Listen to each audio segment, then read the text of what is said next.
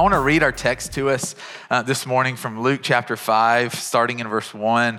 It's on page 718 if you're using one of our Bibles, 718, Luke chapter 5. And then, uh, and then I'm going to pray, and then we're going to jump in. So, the word of the Lord from Luke 5. It says, One day as Jesus was standing by the lake of Gennesaret, the people were crowding around him and listening to the word of God. He saw at the water's edge two boats left there by the fishermen who were washing their nets. He got into one of the boats, the one belonging to Simon, and he asked him to put out a little from shore. Then he sat down and he taught the people from the boat. When Jesus had finished speaking, he said to Simon, Put out into deep water and let down the nets for a catch. Simon answered, Master, we worked hard all night and we haven't caught anything. But because you say so, I will let down the nets. And when they had done so, they caught such a large number of fish that their nets began to break. So they signaled their partners in the other boat to come and help them, and they came and filled both boats so full that they began to sink. When Simon Peter saw this, he fell at Jesus' knees and said, Go away from me, Lord. I am a sinful man. For he and all his companions were astonished at the catch of fish they had taken. And so were James and John, the sons of Zebedee, Simon's partners. Then Jesus said to Simon, Don't be afraid. From now on, you will fish for people. So they pulled up their boats on shore, they left everything and followed him. And so let's pray. God, I ask that as we just come to, to you and to your word this morning, that you would open our hearts. Um, Father, all the, the places that, man, would keep us from receiving your word, from places of, of, um, of fear being in this place um, places of, of shame for, for places that we stumbled this past week, um, for just being distracted, for, for things going on with our families or at, at work, God, for, for personal things that we're going through, God. Would you just allow um, all of these things, God, to, to not be hindrances to us hearing your word, but I pray that your word would help us know how to go back into those situations. And so, God, I'm just asking that you would speak to us this morning, uh, that, that you would help us to open our ears and our hearts to you and to receive from you the things that you have for us. And so, God, we just invite you. We, we invite the Spirit of the living God to just move among us. Um, God, would you open our ears to hear from you? In your name we pray. Amen. In uh, 2017, I got um, to go visit one of our church planting partners in India and his name's Pius Day. He's a native Indian. And uh, we got connected with P.S. and um, you know, 2012, I think. And so 2017, I got to go visit, and it was so cool. You know, the, the, the second day we were in Kolkata, India, um, we, were, we were driving in this car in this really busy city, and and he, and he takes us into the poorest part of India, literally, the, the slums. I mean, it's, it's the place, if you've ever been to the slums in a third world country, I mean, it's so sad that, that there's no bathrooms there. There's, there's literally just kind of one water well for this whole community, hundreds of people. I mean, it's just so sad. So much alcoholism and abuse, and it's just unbelievably sad. The kids are just going wild, no education, parents are checking out, they're alcoholics. And, and it's just this really sad reality. And so Pius takes us down to the slums. He just wants us to see it and to meet some of the people. And so, you know, while we were while we were driving in the slums, we just start to ask Pius about his story. You know, Pius was in his late 40s, early 50s at the time.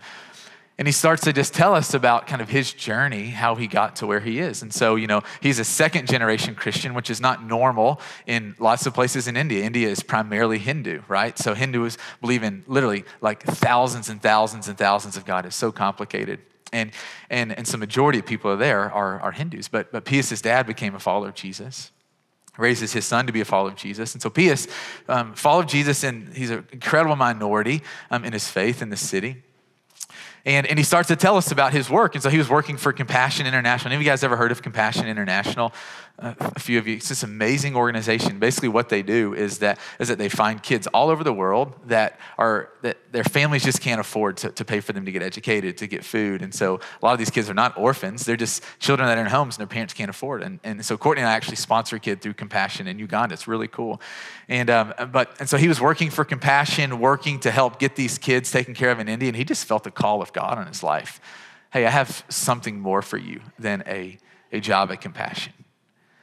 You know, and most of us, we go, man, is there a better, like a, a, more unique, amazing calling than to work for an organization that's taking care of kids, hungry kids, impoverished kids all over the world? And yet he felt just a stir of God on his life. So he felt God was calling him, hey, I, I want you to, to plant churches and to reach lost people in Kolkata.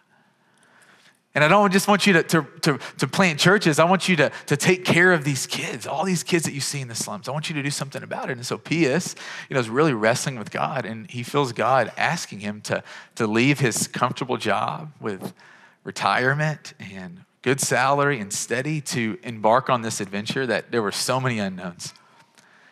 And so here we are in 2017. His ministry's been going six or seven years, and he starts to tell us about the six or seven churches that have been planted, and not just the six or seven churches that have been planted. He starts to tell us about the kids that are being taken care of. And so we throw up that first picture. Um, this, is, this is Pius in the back in the green. And, and these are girls that live in the, the, the slums, the rough part. And, and Pius um, built um, these, what he calls dream homes. And what they are is that they are safe homes for girls and boys that grew up in the slums that have been hurt, that have been abused, taken advantage of. And so literally they, they get to come and live in these, these homes. And so here we are, we're talking to Pius, looking at these girls who have been rescued. And so he starts to tell us about, you know, the dream homes. He starts to telling us about that, that six, over 600 kids receive two meals a day. Kids that live in the slums whose parents don't have money, who literally get food out of the trash. And he starts to tell us about how how they're feeding 600 kids every day. It's not just that. Go to the next picture. That that all of these people are coming to know Jesus. And so this guy is a, a he was a Hindu man, and he hears a message about Jesus through Pius. And he's giving his life to Jesus in baptism. And we see baptism and we're like, oh man, that's amazing. What a huge celebration, declaration. But in India, man, when you give your life to Jesus in baptism, it's a huge deal. It's literally cutting ties with your family if they're not Christian. This guy gives his life to Jesus. Go to the next picture. It's not just him, it's his wife who gives her, her life to Jesus. And so Pius starts to tell us, you can take that picture down, thanks, Nick. He starts to tell us about all these people, hundreds of kids and hundreds of believers, literally in villages two hours, all outside of Kolkata, India. These people who were living in darkness in Hinduism, who come to know Jesus, who, who, who understand that Jesus is not just a philosophy or a nice person, but, but there's something so real and so beautiful, so compelling about Jesus that they would literally step out of what is comfortable and unknown, where they would be cut off from their families because they were being drawn to this living Lord Jesus, who, who though you can't see him, he's very much alive. And so Pius starts to tell us about the hundreds of people who are followers of Jesus, the hundreds of kids that are being fed. And I just had one of these moments where I realized, man, the power the possibility, the potential of, of things happening when one person is willing just to do the thing God's asking them to do. How, how literally God will often, He will just work through the willingness, the open heart of just one person to open up immense blessing to a community of people.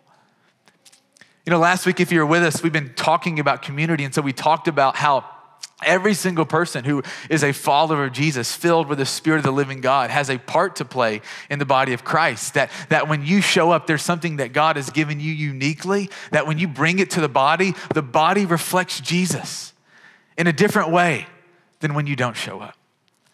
We talked about how you are important, how you matter, how you bring something to the family, to the body, to the church. And it's not that you just bring something, man, that there's a purpose behind community. Man, Ephesians chapter 4, Paul goes and he talks about how the purpose of, of a community, the purpose of, of a church is that we would mature into the fullness of Jesus that in every way we would look like Christ. And he talks about how, how we can't actually mature and become like Jesus. And that goes very much against the, the American way of life of the pioneer, independent, I don't need anybody's spirit. But what you discover in the body of Christ is that you can't actually mature and be who God made you to be by yourself. That, that God has made us to be dependent. Like, I need Caroline, and I need Adam, and I need Grace Ann, and I need Hunter, and I need Jake that we need each other, that, that when we are leaning on each other, we actually look more like Jesus. We're being what he desired for us to be. And today, continuing, I want to talk about community. And what I want to specifically talk about is the transformation that is possible in a community when one person is willing to open up their life to the Lord and what he has for them. What happens in a community when just one person is willing to open up their life to take the Lord at his word. And so let's walk through this text, Luke 5, verses 1 through 3. One day, as Jesus was standing by the lake of Gennesaret, people were crowding around him and listening to the word of God. He saw at the water's edge two boats left there by the fishermen who were washing their nets. He got into one of the boats, the one belonging to Simon Peter, and he asked him to put out a little from shore. Then he sat down and he taught the people from the boat. You know, this is a, a really neat moment in Jesus' life that he's, he's by the lake and it says that crowds of people had gathered around him. And i was just kind of thinking about you know the, the ways that crowds gather in our day. Crowds gather for a concert you know you buy tickets or crowds gather for a sporting event. You go and you get tickets and, and you find yourself there with lots of other people because you heard about this. But i was thinking about man how did this crowd form in jesus' day? And it formed through word of mouth that people were telling them, oh, he's, he's teaching, he's down by the lake. And so you just get the sense that people were doing whatever they were doing that day. We're doing school for the kids or working in the garden, and they hear something about Jesus. They drop what they're doing, they go to the lake where he is, and it says that a crowd formed. I love that it says that, that Jesus got in Peter's boat. And maybe this was kind of common in their day, but if you've ever kind of been around the boating community at a boat dock, man, it's, it's cool if you stand on the dock and look at other people's boats, but it's not just cool to walk into a stranger's boat. Like, maybe try it and see how it goes. AT knows, he's done it before. Like, he knows you don't, you leave people's boats alone. And yet, I love this about Jesus that, that he's walking on the shore, he sees this boat that's not his own, and he gets into it. I love this. It's, it's actually really significant, I think. This boat is owned by this man named Simon Peter. And it says that, that, uh, that, that Jesus, man, he, he comes to Simon. That, that Jesus gets in, in Simon's space, in a place where, where Simon Peter is comfortable. And did you notice what, what Jesus, the ask that he has for Simon Peter? He, he asked him just for a little. You know, he doesn't show up that day on the shore and look at Simon Peter and say, Simon, give me your boat. And he doesn't say, Simon, I want you to quit your job and to follow me. No, he, he just asked him. The very first ask to Simon Peter is a very small ask. And what does he say? Literally, what does it say? What's the first thing that Jesus asked him to do? Anybody? Come on, please, someone. What is?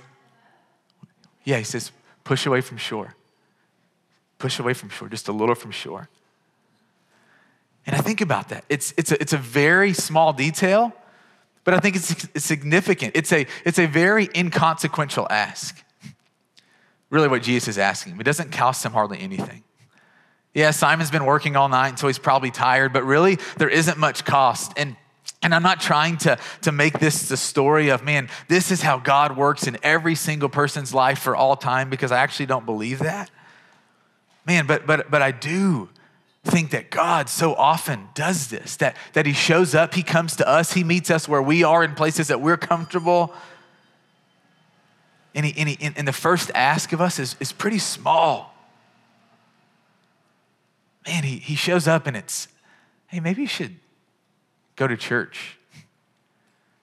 You haven't been to church in a long time, or you've never really gone to church.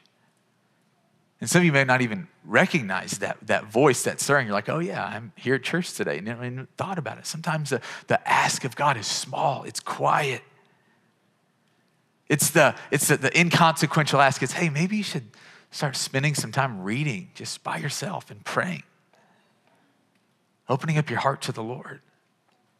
It's, it's small. It's not, it's not super costly. It's not demanding. It's, it's man, hey, hey, reach out to that person that person who you look up to in the faith and, and just tell them that you want to spend some time with them. You see, so often God's initial ask in our life, it's small, it's simple, man. If, if, if you've ever been, like this happens a lot more up north, but uh, on a frozen lake, you know, in the middle of winter, lakes will freeze over, and, and, and at least in Kentucky, sometimes lakes will freeze over. And the smart thing to do is not just to run out and jump on the ice. No, you go up to the water's edge and, and you kind of put a foot there to see if it can hold you, and you take a step. And, and I love what Jesus is doing here because he's just, he's taking a step. He's, he's looking for an open door in Simon Peter's heart, like, hey, push out a little from shore. And then he puts the ball in, in his court and to see what he's going to do with it.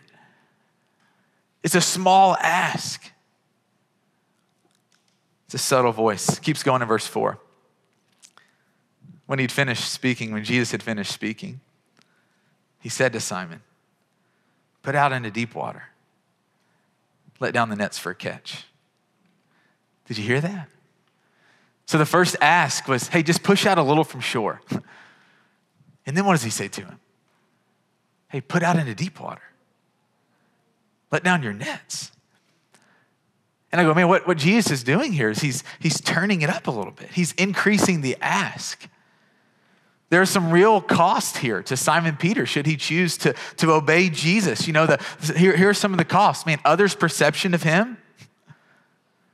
I go, how many of us, we, we care so much about what other people think, about the, the, way that, the, the way that we dress and the things that we say, and, and, and, and we care so much. And I go, here's Simon. Jesus looks at me and says, hey, I want you to push out into deep waters. And one of the real costs is wrestling with what other people are going to think.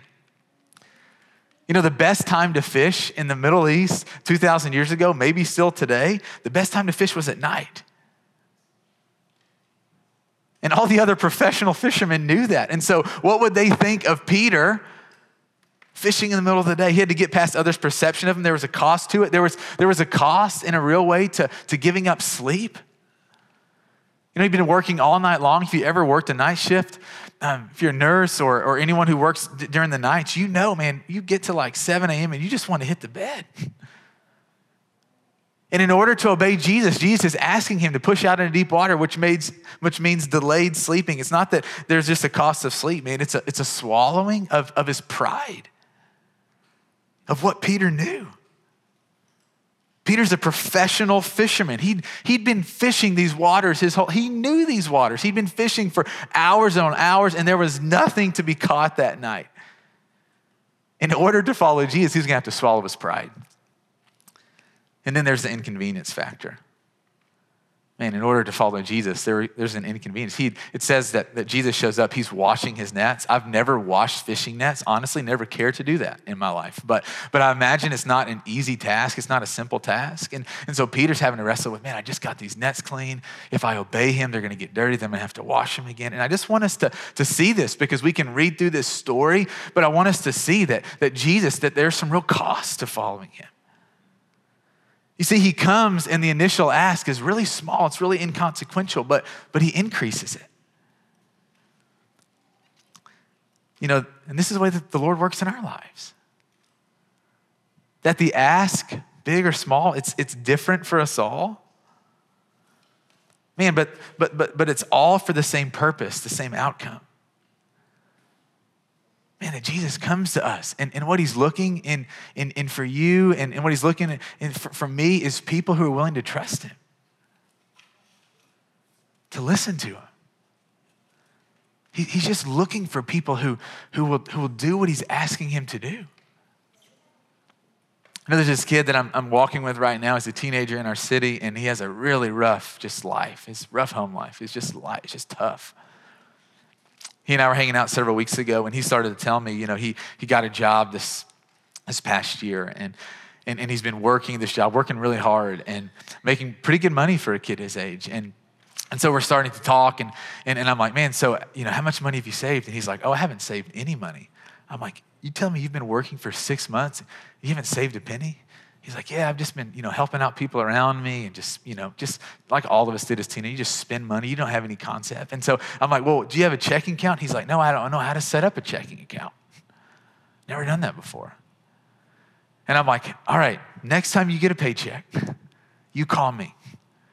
And we're gonna go down, we're gonna set up a checking account. I'm gonna teach you how to manage your money. I'm gonna like help you walk through this. And so he and I are talking. He's like, yeah, yeah, I'd love to do it. And you know what? He, he hasn't called me. And isn't that that so true? Like from my perspective, I'll go, man, if he will just listen, I know that I can help him. And Jesus just looks at us and he goes, Man, if, if, if Tim, you would just only listen to me, I will help you. Man, if we would only just listen to him, he, he would help us. And yet, for some reason, we just have this tendency not to, to listen. And I love what, what, what we see in Peter here. Verse 5, he says, Master, we worked hard all night. We haven't caught anything. But because you say so, I'll let down the nets. You know, despite the unproductive experience he just had, despite the, the expertise that he had, despite the exhaustion, man, I love this that Simon Peter obeyed. He had every reason not to. Verse 6 And when they had done so, they caught such a large number of fish that their nets began to break. So they signaled their partners in the other boat to come and help them, and they came and filled both boats so full that they began to sink. And when Simon Peter saw this, he fell at Jesus' knees and he said, Go away from me, Lord. I'm a sinful man. For he and all his companions were astonished at the catch of fish they had taken. So were James and John, the sons of Zebedee, Simon's partners. I go, I don't want us to miss this miracle. The mysterious supernatural power of the God that we serve, who, who did things like this, who still does things like this.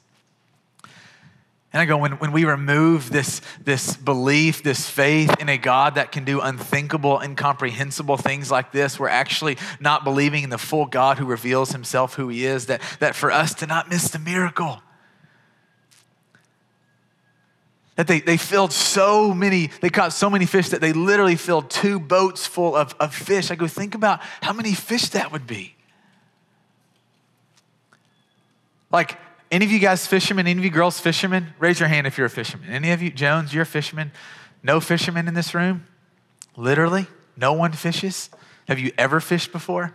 AT, okay. You know, that's a terrible example, but it's like you, you think about like how long it would take I'm a terrible fisherman. It would take me months to catch that many fish. And in a moment, the boat fills up. And I love what happens in that moment, what Peter says and does. You know, his, his response isn't, you know, his boat sinking. This is the best business day he's ever had in the history of his life. And his response isn't to look at Jesus and to be like, Jesus, thank you so much. That was incredible. Thank you for this gift. You know, you think about this, like that this is a, is a, is, is a wealth changing moment for Peter. Like you catch this many fish and you go to market. You know, if you ever watch those shows like Deep Sea Fisher whatever, where, where they, you know, go hunt king crab and they come in, they get hundreds of thousands of dollars for it. You think about the, the day that Peter had where he goes to the market and how much money he's going to receive in this moment. Not just wealth, you think about his, his reputation Man, for someone to catch this many fish, you know that that, that word is just going to spread like wildfire. Did you hear about Peter's Fishing Day? We know the names of successful people. We know Elon Musk. You know people who, who, who, are great at their job. And, and you know that Peter, this was, this was on the line for him, for his reputation to spread, for people to hear about the great things that he's doing. And I love his response. He doesn't say thank you. He doesn't say that was incredible. He doesn't say wow. He says, Lord, get away from me. I'm a sinful man. You know, he, he's having a, a God moment. He, he recognized in this moment that, that Jesus wasn't just this, you know, engaging, charismatic speaker that could draw a crowd. No, he recognized that the presence of God was there that, that what was happening was, was, was a, a God moment. In verse 5, when Jesus is first interacting with Peter, Peter calls him master. And in verse 8, you know, master is just kind of this way of saying sir. It's being polite, it's kind of showing respect. And then in verse 8, he doesn't call him master, he calls him Lord. Peter has this God moment. You know, if you ever had one of those, those moments where you've kind of been casually following Jesus, kind of one foot in, one foot out. Or, or, maybe you're not even a follower of Jesus, and God shows up in your life and does something. I'm not talking about just a, a feeling. I'm talking about when, when the presence of God descends in your life and you understand things on a completely different level than you ever have before. The world slows down a, a moment where you recognized how involved and how near and how concerning God is, how, how much God sees you and loves you. And if you ever had one of these in moments in, in your life where, where you realize that God is not just a system of beliefs, but that God is a living, almighty, sovereign person who sees you, man, it puts you in your place.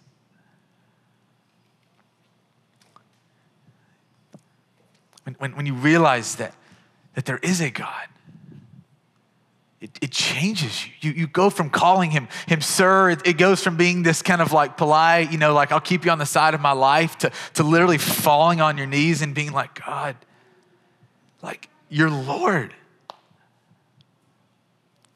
And Peter has one of these, these moments. You think about those moments in your life. I've had several of these moments through, throughout my life of, of when God just shows up and, and, and does something. And it changes you. And I love Peter's response Go away from me, Lord, I'm a sinful man. But listen to Jesus' response, it's so much more beautiful. Second part of verse 10 Jesus said to Simon, Don't be afraid. From now, you'll fish for people. Don't be afraid. You know, when, when we experience the, the bigness and the holiness of God, it's absolutely terrifying. Um, and it's terrifying because of how we actually live our lives. Man, our, our sin, the, the hidden things in our minds and in our heart that no one else sees, but, but you realize that God sees it. And if you've ever had one of those moments, you go, oh my goodness, Lord.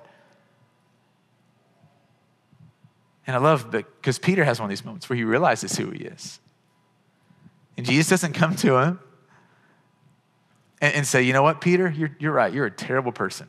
And I've seen everything that you've thought and everything that you've done. I've seen it all. And you know what? I'm throwing you into the water. I'm done with you. No, he comes to him and says, don't be afraid. Because our tendency is, is to be afraid of an almighty God that we can't see, who sees us. And it's a, the, the message of Jesus himself is in this story that, that he didn't come to punish us or to, to condemn us, as John 3, verse 17 says. I didn't come in the world to condemn the world. He didn't come to destroy us. He didn't come even to listen to this. He didn't come to expose you. No, he came to help you, uh, to transform your heart your mind, your life. He came to save you. He came to, to, to give you a, a, a God purposed, God purpose filled life. A, a life that's, that's more than just about money and career and vacations and things, a, a life filled with purpose. He came to, to work through you to help other people, to help change other people, to help bring other people into saving relationship with Jesus. See, I love that this moment, it, it changed Simon Peter, but, but it also changed his community as well. It says that Peter, James, and John, and, or Peter and, and his brother Andrew and their partners, James and John, man, that, that, that, they pulled their boats up on shore and they left and they followed him. And I love this because this was their community. This was their bros, man, that, that, that, that their commonality and their conversation was about fishing and it was about work. And Christ shows up in, in, in, the, in the picture and he changes everything. And no longer is there their commonality and their conversation around work and fishing. It's about Jesus. That, that they went from, from fishing in boats on the water to seeing Jesus walk on the water, to seeing Jesus calm the storms on the water. They saw miracles upon miracles flow through Jesus' life that, that literally instantly changed people's lives. They saw mercy that came through Jesus' life and his ministry to people who were down and shunned and felt like God had no place for them. And they saw what the mercy of God did to people when it came into their hearts. And the trajectory of, of Simon Peter and Andrew and James and John, their community was forever changed. Why? Because of one person's willingness to take Jesus seriously. And even this week, you know, I found myself going, man, what would happen if, if just one person from our community, or what would happen if, if I was like Simon Peter and I really just took seriously everything God said and did it? And I think that's actually a good desire. But if we're not careful, what will happen is that, is that we will make ourselves the hero, the catalyst, the linchpin. You see, I think primarily, first and foremost, this story is supposed to remind us that one has already gone before us in this way. That there has been one that has, has come and has opened up blessing upon blessing upon blessing upon blessing to the multitudes, to the community, that, that in Jesus, the Father sent the Son into the world to open the door so that we could step in a relationship with Him. Jesus in John 17 at the end of his ministry said, Father, I have done everything you asked me to do. You see, the Father asked Jesus to come to earth, and, and the Son came. And the Father asked him to, to, to, to, to lay down his life and to die on the cross. And you see Jesus wrestling this out with the Father in Matthew 26 in the Garden of Gethsemane.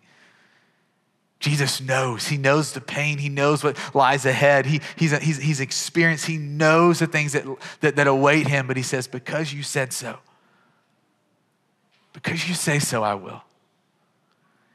And Jesus died on the cross for our sins. But not just our sins, for the sins of the whole world, for the sins of the, of the Hindu men and women in, in, in India and your next door neighbors who are confused and, and, and their hearts are, are cold and heart to the Lord, that He came to die for the sins of the world. He came to be our substitute, that He came to take our place. That he experienced the wrath of God for our sin and our rebellion. Hebrews chapter 2, 15 says that he came so that he could free us who were held in slavery all of our life by the fear of death. Sisters, brothers, man, when we take this to heart, man, when we really think about what Christ has done for us on the cross, man, we go the same way, the same thing that Peter said. Go away from me, Lord. I don't deserve it. You know, when, when we realize that the sinless Son of God died for us, like died for our sin and our rebellion, None of us go, Yeah, I deserve that. Like, I deserve for God to die for me. I'm pretty awesome. No, we go, Man, we've sinned so much. And we've run so far and we've rebelled so much. I mean, I was even wrestling with this like in my life where I go, Man, there are so many things in my life where I don't even consult the Lord about because I just want to do my own thing. And the Lord is going, Brandon, you're, you're still in control. You're still the Lord of your own life. You make the decisions. You do what you want. And, and I was convicted of this, going, Go away from me, Lord. I'm a, I'm a sinful man. We slander people. We gossip. We're hypocritical. We lie. We lust. We cheat. We are sinful people. Go away from us, Lord. You don't owe us anything. We're not entitled to your presence. We're not entitled to your forgiveness. We're not entitled to your death. And he comes to us. He says, Don't be afraid. But you got to come to me. Come, come and know my heart. Don't just go through the motions. Don't be in, caught up in religion. Know my heart. Because when you know my heart, you'll, you'll never want to run away from me. When you understand that, that my heart is to help you, and to change you and to fill you. You're, you're not going to want to be the Lord of your life. You're not going to try to earn your salvation. When you, when you come to my heart, when you, when you come close to me, when, when, when, you, when you open up the heart up, up to me, when you let me come in, you understand how good I am. And that, that my desire is to, is to work through you to represent me. You know, my friend, when I was in high school, I remember my freshman year at high school, I'm almost done. Um, we were at football camp. And I remember my, one of my best friends, he gets a call and he told me that his parents um, were getting divorced. And I remember we were sitting there in, um, in the dorm room up in Georgetown, Kentucky. And, you know, he, my friend's a follower of Jesus. I was a follower of Jesus. And, man, I, I loved this family. Like, they were like, not my second parents, but we were super close to them. And we're just weeping there, just weeping, thinking about the, the pain and the sadness. My friend's mom had gotten into a relationship. She left. Dad left the family for many, many years, just, just going, doing her own thing, doing what she wanted, not even caring about the hurt that it was causing on the kids and the husband. Just running, just running, just doing what she wanted, living for herself, just ignoring the Lord, closing her ears to the Lord, doing what, she wanted, chasing the life that she, that she wanted. And I remember probably 10 years ago. Um, no, actually, it was, it was 2011. It was January 2011. I get a call, and uh, that my friend's mom and my friend's dad had gotten remarried. And I remember just sitting at the cannery that night, just weeping, just, just thinking about, man, the, the steadfastness of my friend's dad, who would go, no matter what you've done, no matter where you've been, I want you. No matter the hurt that you've caused me and the kids, like we're in this. And I'm here for you. And we're going to work through this. And, and, and, and he didn't just take her back, but they, they got remarried. They had a ceremony in front of their kids. It was this moment of, of welcoming back. And I just want you to know no matter what you've done, no matter how far you've, you've run, no matter how far you've gone, the Father says, Come home. Don't be afraid. And the enemy will tell you everything. Try to convince you you've done too much, you've gone too far, and it's just garbage. Christ came and he died for all of your sin, all of it. Every bit of it, all the rebellion, all the thoughts, all the sinfulness. He came to cover it, not to expose it. He's inviting you to come back.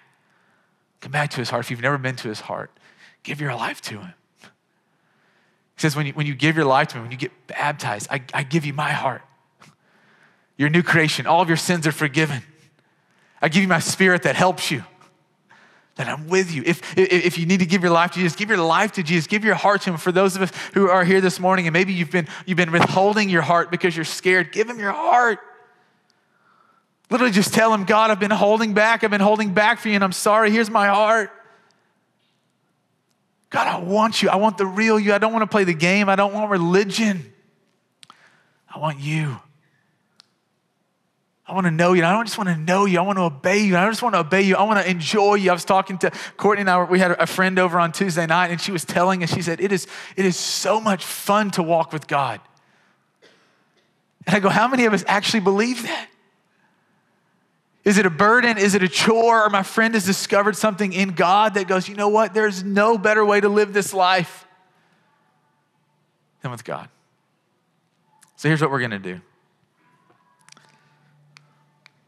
I want to invite you to listen to little Taylor Swift. I want to invite you just to close your eyes.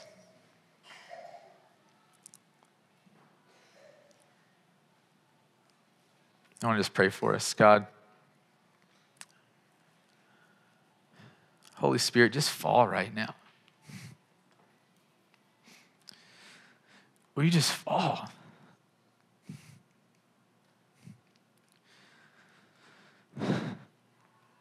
God, would you soften hard hearts?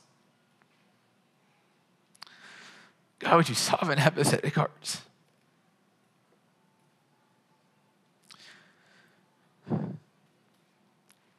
God, would you help us to, to love you, to follow you? God, would you forgive us of our sins? God, would you meet us in this moment? God, will you help us right now to, to believe in you deep in our heart that, that you really did die for our sins, Jesus, and not that you just died, but you're alive and you're going to return for us. Help us to believe and to look forward to that. God, for those who, who following you has been a, a burden, God, would you remove that burden and help us to see the blessing and the joy that it is? Father, would you, would you speak to us? Would you help us to hear your voice? God, as we, as we open the, the scriptures by ourselves, as we pray to you in our cars on the way to work, God, would you hear us? Would you help us to really trust? And not just to trust, God, would you just give us evidence that you hear us, that you're with us? So, Lord, you meet us right now? Would you meet us in this place? In the name of Jesus, we pray. Amen.